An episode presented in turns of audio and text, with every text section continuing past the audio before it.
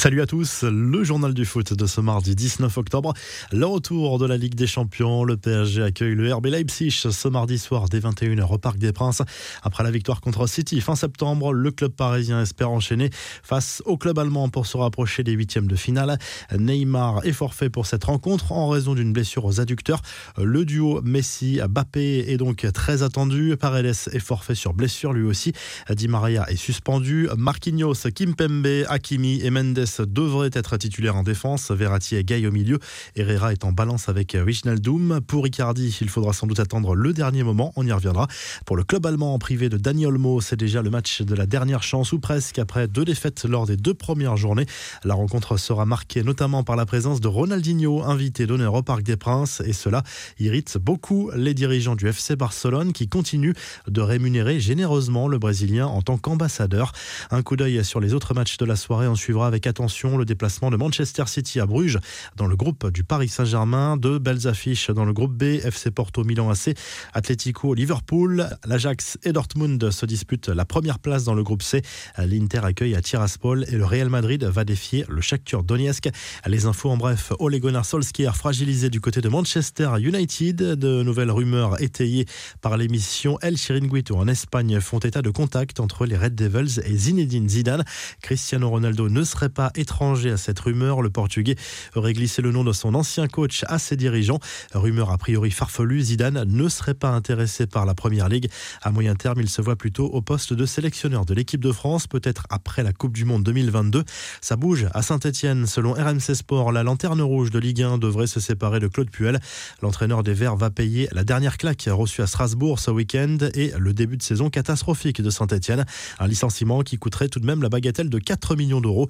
Une affaire d'ordre privé qui ne l'est plus vraiment. La presse argentine s'enflamme encore sur les déboires du couple Icardi. Aux dernières nouvelles, Wanda Icardi souhaiterait divorcer de l'attaquant du PSG, mais ce dernier l'aurait menacé de quitter le Paris Saint-Germain. Sa femme est aussi son agent, ce qui donne une autre dimension au dossier. La rupture du contrat coûterait très cher au couple en indemnité. On file en Angleterre où Arsenal a eu très chaud lundi soir en Première Ligue. Mené jusqu'à la 95e minute de jeu, les Gunners ont finalement arraché le match nul de partout face à Crystal Palace grâce à un but dans les dernières secondes d'Alexandre Lacazette. Arsenal est 12e en Première Ligue, Crystal Palace 14e. Outre-Manche, toujours les clubs de Première Ligue se sont réunis pour empêcher Newcastle de conclure des accords de sponsoring lucratifs avec des entreprises liées au nouveau propriétaire saoudien du club. Selon des sources de l'agence Associated Press et du Guardian, le gel d'un accord commercial a été voté par 18 clubs.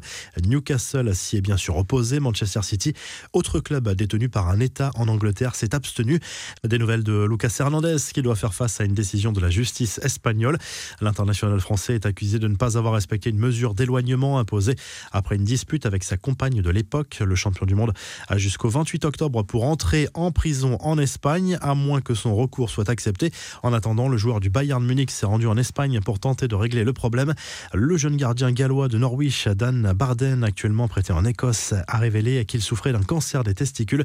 Il va devoir mettre sa carrière entre parenthèses pour suivre un traitement avant éventuellement de revenir sur les terrains.